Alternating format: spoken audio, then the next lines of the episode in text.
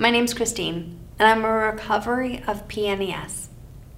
I was diagnosed back in 2014, and my world stopped, utterly stopped.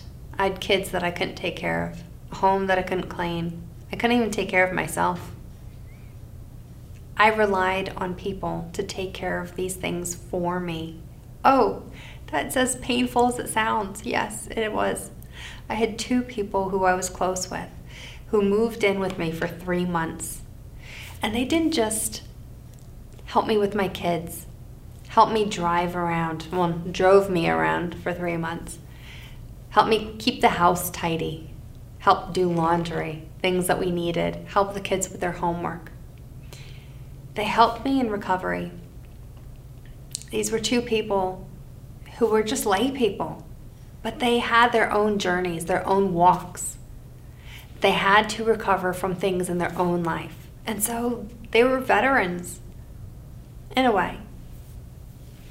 Well, for 3 months,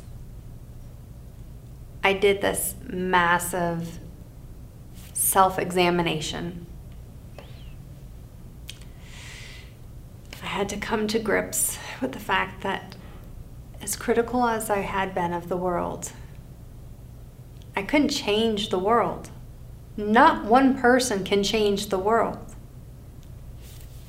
There's only one person, me.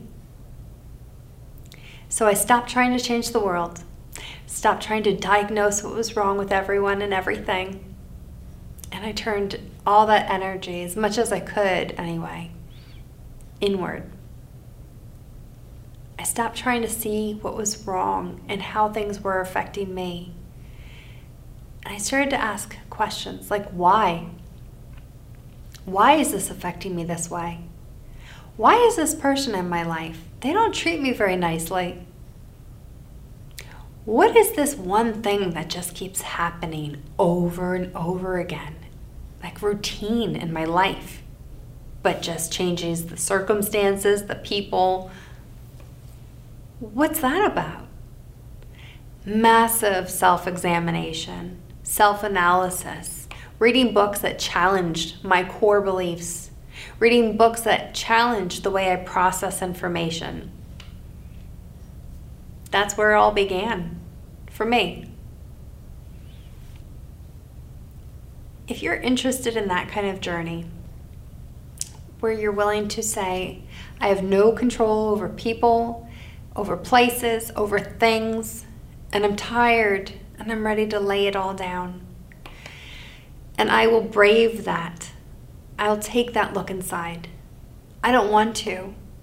I'm afraid. But I'm going to. I surrender.